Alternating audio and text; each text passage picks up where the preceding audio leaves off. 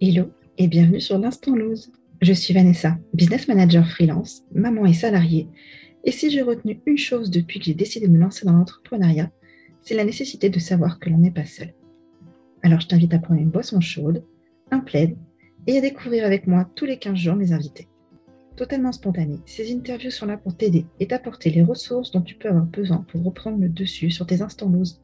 C'est parti dans l'épisode d'aujourd'hui, je t'invite à découvrir Maeva. Maeva est experte en lancement et si elle a réussi à générer 100 000 euros de chiffre d'affaires dès sa première année, elle n'en était pas à son premier coup d'essai. Je te laisse écouter son histoire et on se retrouve à la fin de l'épisode. Hello Maeva Salut Vanessa Tu vas bien? Ça va et toi? Ça va, je suis contente de t'accueillir sur euh, l'Instant Loose. Avec grand plaisir. Merci de m'avoir invité. Mais avec plaisir, euh, c'est moi qui suis bien contente. Comme tu le sais, l'Instant Loose, c'est euh, le podcast pour aider les autres entrepreneurs à se rendre compte qu'elles ne sont pas seules à vivre des situations difficiles et qu'il y a toujours des solutions à mettre en place et que parfois, juste écouter quelqu'un parler de ses expériences, ça peut aider à débloquer une situation. Donc, euh, dans ce cadre-là, j'aurais bien aimé que tu nous racontes un peu qui tu es et ce qui a bien pu t'arriver. Alors moi, euh, je m'appelle donc Maëva, comme tu as pu le dire, et je suis aujourd'hui experte en lancement de programmes en ligne. Euh, je fais ça depuis euh, plus d'un, un peu plus d'un an aujourd'hui. J'étais à la base copywriter et je me suis lancée en ligne il y a un an et demi. Mais ce n'est pas ma première expérience entrepreneuriale. Et ce que j'entends très très souvent aujourd'hui, c'est que j'ai de la chance parce que euh, j'ai bien fonctionné tout de suite. Là, ma première année, je fais 100 000 euros de chiffre d'affaires. Donc, voilà, les gens sont, Merci. Les gens sont, sont assez étonnés et, et, me voient comme quelqu'un voilà, qui a, de la chance. Et en fait, finalement, c'est n'est pas ma première expérience et euh, il ne faut pas, faut pas me voir comme quelqu'un euh, pour qui tout réussit parce que, bah, parce que j'ai eu une mauvaise expérience, j'ai eu un instant lose, j'ai eu une auto-école il y a. Euh, les années passent trop vite, donc je risque de pas forcément dire les bonnes dates parce que c'est tout est passé si vite. Mais ça devait être il y a, il y a 7, ans maintenant. Ouais, un truc comme ça. Euh, j'ai ouvert une auto-école et que j'ai gardé deux ans et demi. C'était, c'était vraiment ma. C'était pas ma première expérience entrepreneuriale non plus. Alors, j'ai toujours voulu être entrepreneur, donc j'avais ouvert une, première auto-entreprise il y a longtemps de ça, euh, en tant que prothésiste angulaire, mais j'étais tellement, tellement, tellement timide que j'ai jamais décroché un contrat, donc c'était une, une, fausse expérience. C'est marrant, j'aurais jamais cru que tu avais fait de la prothèse si, si, si. Non, non, moi j'étais super douée en plus, parce que je suis hyper euh, créative et, euh, et je faisais ça parce que j'adorais tout ce qui était manuel en fait. Moi, tu mets avec des enfants de la pâte à sel, de la pâte à modeler ou des, des Scooby-Doo, ce que tu veux, et tu me refais ma journée, je suis trop contente. Je vais t'inviter à la maison, tu vas occuper mes ah filles. Moi, je te jure, je suis la meilleure nounou du monde parce que je m'éclate autant que les gamins. et, c'est ce que, ce que j'aimais dans la prothésie angulaire, mais par contre, j'étais tellement timide et réservée à l'époque que voilà, cette première expérience, je peux même pas dire que c'est un, un instant loose, c'est un instant inexistant parce que je fais zéro euro de chiffre d'affaires. Mais par contre, je me relance quelques années après dans l'auto-école. Et, euh, et, là, je crée mon auto-école, je dépasse mes peurs, je, mais je me transforme, je me métamorphose. Euh, mais euh, pour moi, c'était the expérience parce que, parce que vraiment, je ne peux pas dire que je change de personnalité, mais, mais, mais, mais je me dépasse. Je me dépasse vraiment pour, pour, pour que ça fonctionne et je fais beaucoup, beaucoup, beaucoup d'heures. Mais, mais, mais j'étais une très bonne monitrice auto-école parce que la pédagogie, j'adore ça, l'enseignement, j'adore ça. Aujourd'hui, finalement, c'est encore ce que je fais de l'enseignement et, et j'aime transmettre, j'aime emmener, j'aime participer en fait à un moment de vie finalement, c'est même plus que ça. Là, là, là c'était le permis de conduire aujourd'hui. C'est aider mes, mes élèves, aider des, des, professionnels dans, à, à, vivre de leur activité. Mais à l'époque, c'était avoir un permis de conduire. Rappelez-vous, quand vous avez 18 ans, vous obtenez votre permis. Toute votre vie, vous vous en souvenez quoi, de votre moniteur auto-école. Et, euh, et, et, et j'adorais ça. Et, on a beau exceller dans son domaine, on ne naît entrepreneur. Et l'erreur que beaucoup de gens font, c'est qu'on devient entrepreneur un peu parce qu'on aime son métier, mais on ne se forme pas en tant qu'entrepreneur. Et, euh, et c'est là que je me casse le nez, c'est que je, fais mes deux ans et demi un peu le nez dans le guidon avec mon ambition, mon envie de bien faire, et je bosse et je bosse et je bosse. Et, j'ai envie tout de suite, je prends un deuxième moniteur, je prends une deuxième voiture parce que j'ai du boulot, parce que j'ai en plus la chance d'avoir d'être hyper bien placée, d'avoir une auto-école qui fonctionne bien, d'avoir des élèves qui ont leur permis. Je suis une piètre gestionnaire. je gère très très mal mon auto-école et je vais faire des erreurs de gestion qui vont me coûter mon auto-école. Aujourd'hui encore, euh, euh, j'ai cette peur du manque, malgré que j'ai bien fonctionné cette année. J'ai toujours très très très très très peur. Très peur que du jour au lendemain, le vent tourne et que tout s'arrête. Et c'est cette expérience-là bah, qui, qui m'a laissé cette cicatrice qu'il faut que je soigne cette année parce que je pense qu'au bout d'un moment, euh, ça va m'empêcher d'avancer. Et voilà, quand, quand, quand tu m'as parlé de, de, ton podcast, je me suis j'avais envie de dire que non, non, non, j'ai pas réussi aussi facilement que qu'on peut le croire en fait. Mais par contre, quand j'ai fermé l'auto-école, qui été très très très dur parce que vous, faites un dépôt de bilan, vous vous retrouvez en fait devant un juge, une table avec plein de gens, en tout ça, tout ça, et ils vous disent, bah voilà, pourquoi vous fermez, qu'est-ce qui s'est passé, et vous expliquez bah, les erreurs que vous avez faites, ce qui s'est passé. Et vous avez un peu cet échec quand même de vous dire, c'était mon bébé, je l'avais créé, j'avais investi, j'ai des dettes maintenant, tout ça, tout ça. Et je pense que la chance que j'ai eue, c'est que j'ai cette capacité de prendre rapidement du recul et, je me suis dit, bon, ok, t'as fermé, c'est triste. En plus, j'avais cette sensation d'abandonner mes élèves, parce qu'il faut savoir que bah, y a peut-être des gens euh, qui écouteront ton podcast qui ont vécu la fermeture d'une auto-école, qui du jour au lendemain, bah, on te dit, euh, moi j'ai le juge qui m'a dit, bah, aujourd'hui vous fermez, point, basta. C'est hyper rapide. Hein. Et ben moi, j'ai pris la peine d'appeler au téléphone chaque élève pour lui annoncer que je fermais. Alors, c'est difficile, hein. mais c'était un bon exercice. C'est super louable de ta part, parce qu'il y en a plein qui ne le font pas. Ah et puis bah, tu te prends des réflexions. Bon, après, j'avais un très très bon relationnel avec mes clients, donc dans l'ensemble, ils ont tous, tous bien compris. J'avais remboursé tous ceux que j'avais à rembourser, donc, voilà, j'ai vraiment fait ça dans les normes. Mais moi, j'avais cette culpabilité que j'ai traînée et que je peux peut-être encore traîner d'avoir abandonné mes élèves, parce que c'est dur de retrouver après une place dans une auto-école. Mais je ne pouvais pas garder ça encore longtemps et il fallait que je prenne du recul, il fallait que je rebondisse. Et j'ai tout mis à plat et je me suis dit, qu'est-ce que j'ai mal fait? Qu'est-ce qui n'a pas été? Qu'est-ce que j'aurais dû faire? Et, j'ai vraiment analysé en fait ces deux ans et demi et j'ai réfléchi, réfléchi, réfléchi. J'ai été, euh, je me suis rapprochée d'entrepreneurs que je connaissais pour qu'ils m'aident à avoir cette réflexion. Et en fait, ça a été assez, en me rapprochant d'entrepreneurs, je me suis dit, mais en fait, ça, j'aurais dû le faire, mais dès le début, dès le début, mon erreur principale, elle a été là. Elle a été que j'ai ouvert l'auto-école toute seule et que je suis restée toute seule parce qu'en fait, ma timidité de Maëva la prothésiste angulaire, elle était quand même toujours là. Donc, j'ai ouvert mon auto-école toute seule et je suis restée toute seule tout le temps à faire mes leçons avec mes élèves, mais par contre, à pas demander des conseils à des gens qui avaient plus d'expérience, à pas me créer de réseau d'entrepreneurs. Et ça, c'était une erreur. Ce qui fait que quand je suis arrivée sur le web, la première chose que j'ai faite, ben, je me suis créé un réseau. Hmm.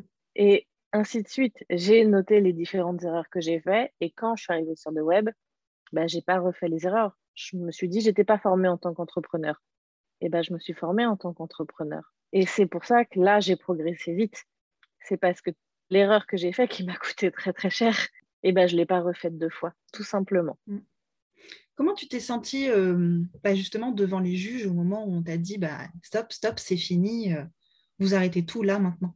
C'est la culpabilité. Le, sentiment pour moi le plus énorme, ça a été un, la culpabilité, vraiment cette sensation d'abandonner mes élèves. Et la deuxième sensation, c'était l'échec. L'échec. Vraiment, j'ai tout raté. J'ai tout raté et puis j'ai plus rien. J'avais plus rien parce que bah, quand tu es entrepreneur, déjà, tu n'as pas de chômage derrière donc j'avais plus rien. À l'époque, j'avais une voiture de société, donc moi j'avais pas de voiture, donc je me retrouve j'ai plus de voiture, j'ai plus les moyens de payer euh, mon appartement. Je rends mon appartement, j'avais un cheval en plus à l'époque. Donc il fallait que je subvienne au moins besoin de mon cheval. Ça coûte très cher d'avoir un cheval. Donc j'ai dû vendre mon cheval et en fait je, je, pars un peu dans, dans, une spirale infernale où je me retrouve euh, deux, trois mois, trois, quatre mois même au RSA. C'est compliqué. Donc, tu as, vraiment ce côté où j'ai l'impression d'avoir tout échoué, tout raté. raté un peu raté ma vie. Après, après tu sais, tu as un peu ce côté dépression où tu t'enfonces un peu, tu te dis putain, j'ai raté ma vie. quoi. Qu'est-ce qui a changé? Ça a été quoi le déclic qui t'a fait te dire ok, non, c'est pas fini, je vais tenter autre chose? Je ne l'ai pas eu tout de suite, le déclic. Hein. Le déclic, je ne l'ai pas eu tout de suite. Euh, mon cheval, je ne l'ai pas vendu tout de suite. Donc, il a fallu rapidement que, je trouve de l'argent. Et j'avais mon permis poids lourd. Comme j'étais cavalière et que mon tout, tout premier métier, c'est les métiers du cheval, j'avais passé très longtemps avant mon, permis poids lourd. Donc, euh, en tant qu'entrepreneur, on cotise euh, pour de la formation. Donc, j'avais quand même anticipé cette fermeture parce que je savais que j'arrivais au bout. Et, euh, et, du coup, j'ai passé ma FIMO qui me permettait de devenir chauffeur poids lourd.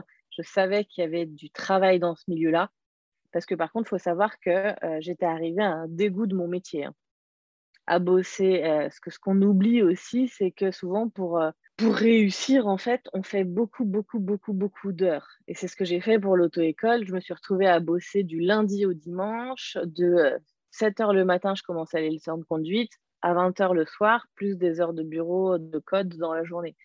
Mais à la fin, mais je, à, la fin, je ferme l'auto-école, pas parce qu'elle elle est en, faillite, parce que j'arrivais à la remonter mais je la ferme parce que moi, je ne pouvais plus.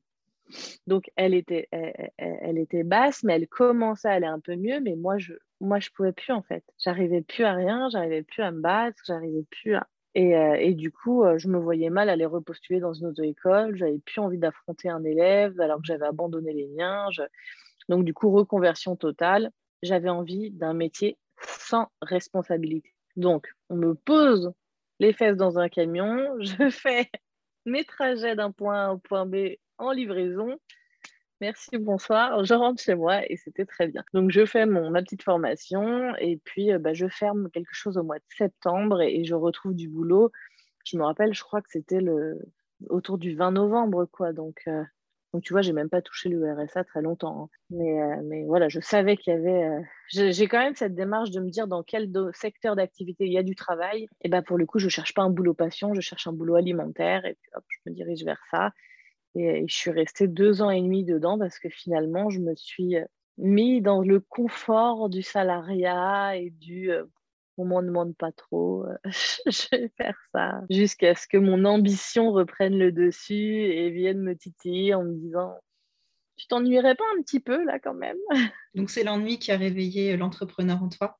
Ouais, c'est l'ennui un peu, ouais l'ennui et puis euh, c'est idiot mais c'est une chanson en fait. C'est une chanson qui passait en boucle à ce moment-là et dans la chanson, euh, c'est la chanson de Lady Gaga et de Bradley Cooper où à un moment elle dit ouais est-ce que tu te plais dans cette vie?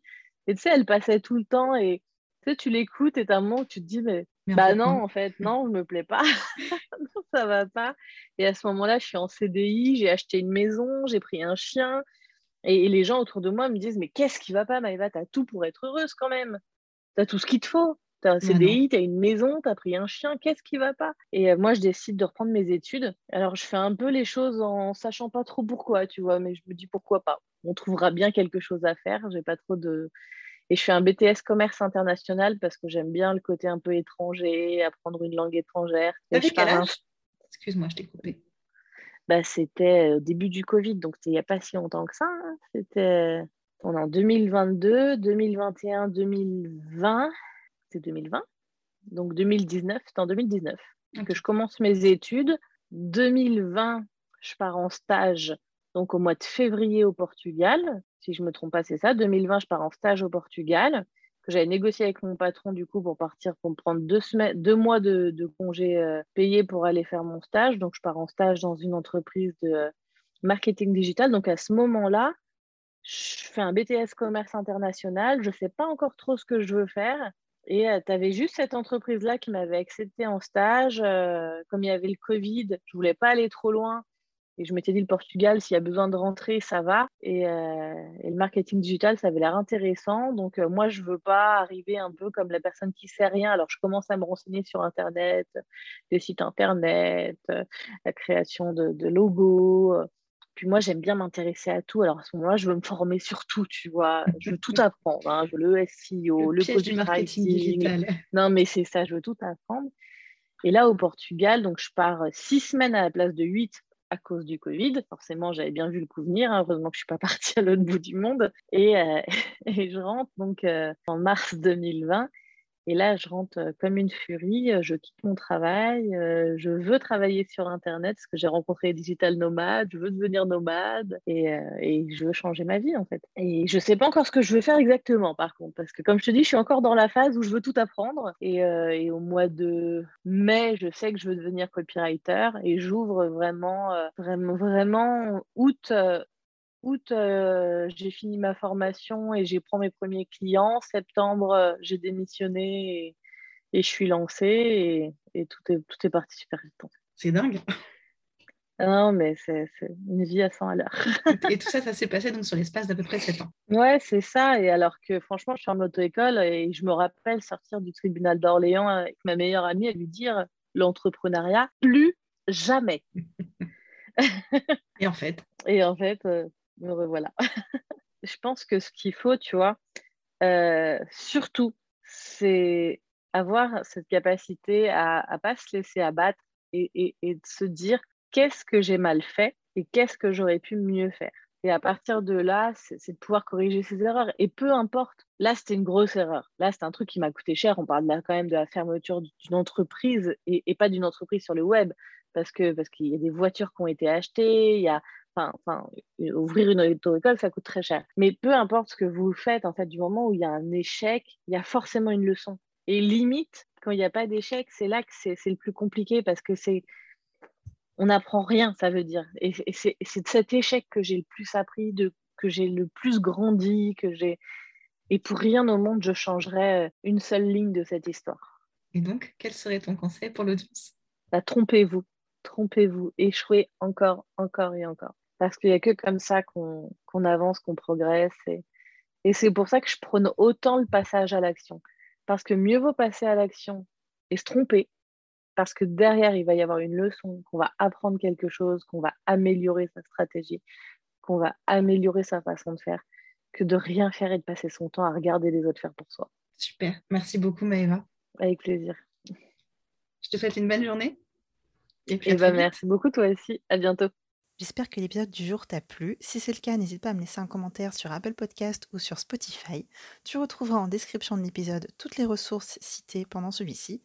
Et on se retrouve dans 15 jours. Bye